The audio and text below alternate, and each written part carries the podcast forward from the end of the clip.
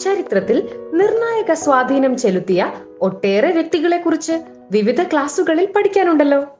അവരുടെ ജീവിതത്തിൽ നിന്നുള്ള ചില സംഭവ കഥകൾ കേൾക്കാം. തയ്യാറാക്കി അവതരിപ്പിക്കുന്നത് Mattancherry T D high school അധ്യാപകൻ എസ് സുധീഷ് ഷെനായി നമസ്കാരം കൂട്ടുകാരെ. ഒട്ടനവധി മഹാന്മാരെ കുറിച്ച് നിങ്ങൾക്ക് പഠിക്കുവാനുണ്ടല്ലോ. ഇതാ ചില മഹാന്മാരുടെ ബാല്യകാലവുമായി ബന്ധപ്പെട്ട സംഭവ കഥകൾ ആസ്വദിച്ച് കേൾക്കുമല്ലോ. ആദ്യം നമ്മുടെ രാഷ്ട്രപിതാവിന്റെ കുട്ടിക്കാലത്തെ ഒരു സംഭവം പറയാം. പുസ്തകങ്ങൾ സുഹൃത്തുക്കൾ. പാഠപുസ്തകങ്ങൾ മാത്രം വായിക്കുവാനായിരുന്നു കൊച്ചു മോഹൻദാസിന് ഇഷ്ടം. അന്നന്ന് പഠിപ്പിക്കുന്നവ അതേ ദിവസം തന്നെ ഹൃദയസ്ഥമാക്കിയിരുന്നു മോഹൻദാസ്. തന്റെ അച്ഛന് ഒരു വൻ പുസ്തക ശേഖരമുണ്ടായിരുന്നുവെങ്കിലും അവയിലേക്ക് ഒന്ന് കണ്ണോടിക്കുക പോലും ചെയ്യാത്ത ഈ കുട്ടി അപ്രതീക്ഷിതമായി ഒരു പുസ്തകം ശ്രദ്ധിച്ചു. അത് അവന്റെ ശീലങ്ങളെയൊക്കെ മാറ്റിമറിച്ചു. രാമായണത്തിലെ ഒരു ഭാഗവുമായി ബന്ധപ്പെട്ട തന്റെ അന്ധരായ മാതാപിതാക്കൾക്കായി ജീവിച്ച് മരിക്കേണ്ടി വന്ന ശ്രവണകുമാരനെ കുറിച്ചുള്ള ഒരു നാടകമായിരുന്നു അത്. ശ്രവണകുമാരനോടുള്ള ആരാധന പിന്നീട് പുസ്തകങ്ങളോട് കാണിക്കുവാൻ ഈ സംഭവം കാരണമായതായി ഗാന്ധിജി പറഞ്ഞിട്ടുണ്ട്. തന്റെ മാതാപിതാക്കളുടെ ഇംഗിതം പോലെ നല്ല വായനക്കാരനായി ഗാന്ധിജി മാറിയതിന്റെ പിന്നിലെ സംഭവം ഇതായിരുന്നു. ഇനി അടുത്ത കഥ. തന്നാലാവുന്നത്. വളരെയധികം ആളുകളും കാളവണ്ടികളുമൊക്കെ സഞ്ചരിക്കാറുള്ള ഒരു വഴിയുടെ ഒത്ത നടുക്ക് തന്നെ ഒരു കല്ല് കിടന്നിരുന്നു. ഒരു വലിയ കല്ല്.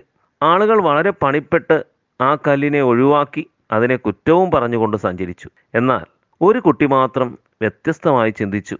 കയ്യിൽ കിട്ടിയ ആയുധവുമായി കല്ലിന്റെ സമീപത്തെത്തി അതിനെ ഇളക്കി മാറ്റുവാൻ തീവ്ര ശ്രമം നടത്തിയവൻ. കഠിനമായ പ്രയത്നത്തിന് ശേഷം ഏവരെയും അത്ഭുതപ്പെടുത്തിക്കൊണ്ട് ആ കല്ല് അവൻ ഇളക്കി മാറ്റി. മാറ്റിയ കല്ല് വഴിയിൽ നിന്നും മറ്റൊരു സ്ഥലത്തേക്ക് നിക്ഷേപിച്ചതിന് ശേഷമാണ് അവൻ കുഴിയും മൂടി വീട്ടിലേക്ക് തിരിച്ചത്. ഏവരുടെയും പ്രശംസ ഏറ്റുവാങ്ങിയ ആ മിടുക്കനായ കുട്ടി ആരെന്നറിയണ്ടേ? സർദാർ വല്ലഭായി പട്ടേൽ ഇന്ത്യയുടെ ഉരുക്കു മനുഷ്യൻ അടുത്ത കഥയിലേക്ക് പോകാം തെറ്റും ശരിയും ജവഹർലാൽ നെഹ്റുവിന്റെ സ്കൂൾ വിദ്യാഭ്യാസ കാലത്ത് ഫൗണ്ടൻ പേന ഒരു അപൂർവ വസ്തുവായിരുന്നു. മറ്റുള്ളവരുടെ കയ്യിൽ ഇത്തരം പേനകൾ കാണുമ്പോൾ കൊതിയോടെ നോക്കി നിന്നിരുന്നു കൊച്ചു ജവഹർ. അങ്ങനെ ഇരിക്കെ തന്റെ പിതാവ് മോത്തിലാൽ നെഹ്റു ഭംഗിയുള്ള രണ്ട് ഫൗണ്ടൻ പേനകൾ വാങ്ങി. ഇത് കണ്ട് അതിലൊന്ന് സ്വന്തമാക്കുവാൻ തീരുമാനിച്ചു ഈ ബാലൻ. അച്ഛൻ എന്തിനാണ് രണ്ടു പേന? പതുക്കെ പേന കൈക്കലാക്കുവാനുള്ള സൂത്രങ്ങൾ ആലോചിച്ചു. കള്ളത്തരം ചെയ്യുന്നതിൽ നിന്നും തന്റെ മനസ്സ് തന്നെ പിന്നോട്ട് വലിച്ചുകൊണ്ടിരുന്നുവെങ്കിലും പതുക്കെ മനസാക്ഷിയെ വഞ്ചിച്ചുകൊണ്ട് ആരും കാണാതെ പേന കൈക്കലാക്കുക തന്നെ ചെയ്തു കൊച്ചു ജവഹർ.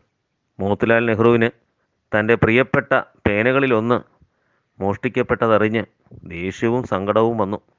വൃത്തിരെയും മറ്റുള്ളവരെയും ചോദ്യം ചെയ്യാനും വിചാരണ ചെയ്യുവാനും ഒക്കെ തുടങ്ങി മോത്തിലാൽ. നെഹ്റു ഒന്നും അറിയാത്തവനെ പോലെ നിന്നുവെങ്കിലും ഒടുവിൽ തൊണ്ടി സഹിതം പിടിക്കപ്പെട്ടു. പിന്നീട് ചുട്ട അടികളും കിട്ടി. നാല് ദിവസം വേദനയുമായി നടന്നുവെങ്കിലും പിന്നീട് ഒരിക്കലും കളവ് കാണിക്കുവാൻ നെഹ്റു മുതിർന്നിട്ടില്ല. രസകരമായ ഒരു സംഭവമായി. എന്നാൽ തന്റെ ജീവിതത്തിലെ ഏറ്റവും പ്രധാനപ്പെട്ട ഒരു ഏടായി നെഹ്റു ഈ കഥയെ പറയാറുണ്ട്. സഹജീവി സ്നേഹം. പണ്ടൊക്കെ വീടുകളിൽ പിഞ്ഞാണത്തിലാണ് ആഹാരം വിളമ്പുക. എല്ലാവരും നിരനിരായിരിക്കും. അമ്മ ചോറ് വിളമ്പും. ഭക്ഷണം വിളമ്പി ഏറെ വൈകാതെ കൊച്ചു നാണു മാത്രം പിഞ്ഞാണവുമായി പുറത്തേക്ക് പോകുന്നത് അമ്മ ശ്രദ്ധിച്ചു. ഒന്ന് രണ്ട് ദിവസം അത്രയ്ക്ക് കാര്യമാക്കിയില്ല. എന്നാൽ അടുത്ത ദിവസം തൊട്ട് പിന്നാലെ പോയി നോക്കിയപ്പോഴാണ് ഒരു സംഭവം കണ്ടത്. ഒരു വൃദ്ധനായ നായ്ക്ക് നാണു ചോറ് കൊടുക്കുന്നു. രോമങ്ങളെല്ലാം പൊഴിഞ്ഞ് അവശ നിലയിലായിരിക്കുന്നു ആ നായ. എങ്കിലും വാലാട്ടിക്കൊണ്ട് നന്ദിപൂർവം സ്വാദോടെ ആഹാരം കഴിക്കുന്നു അവൻ.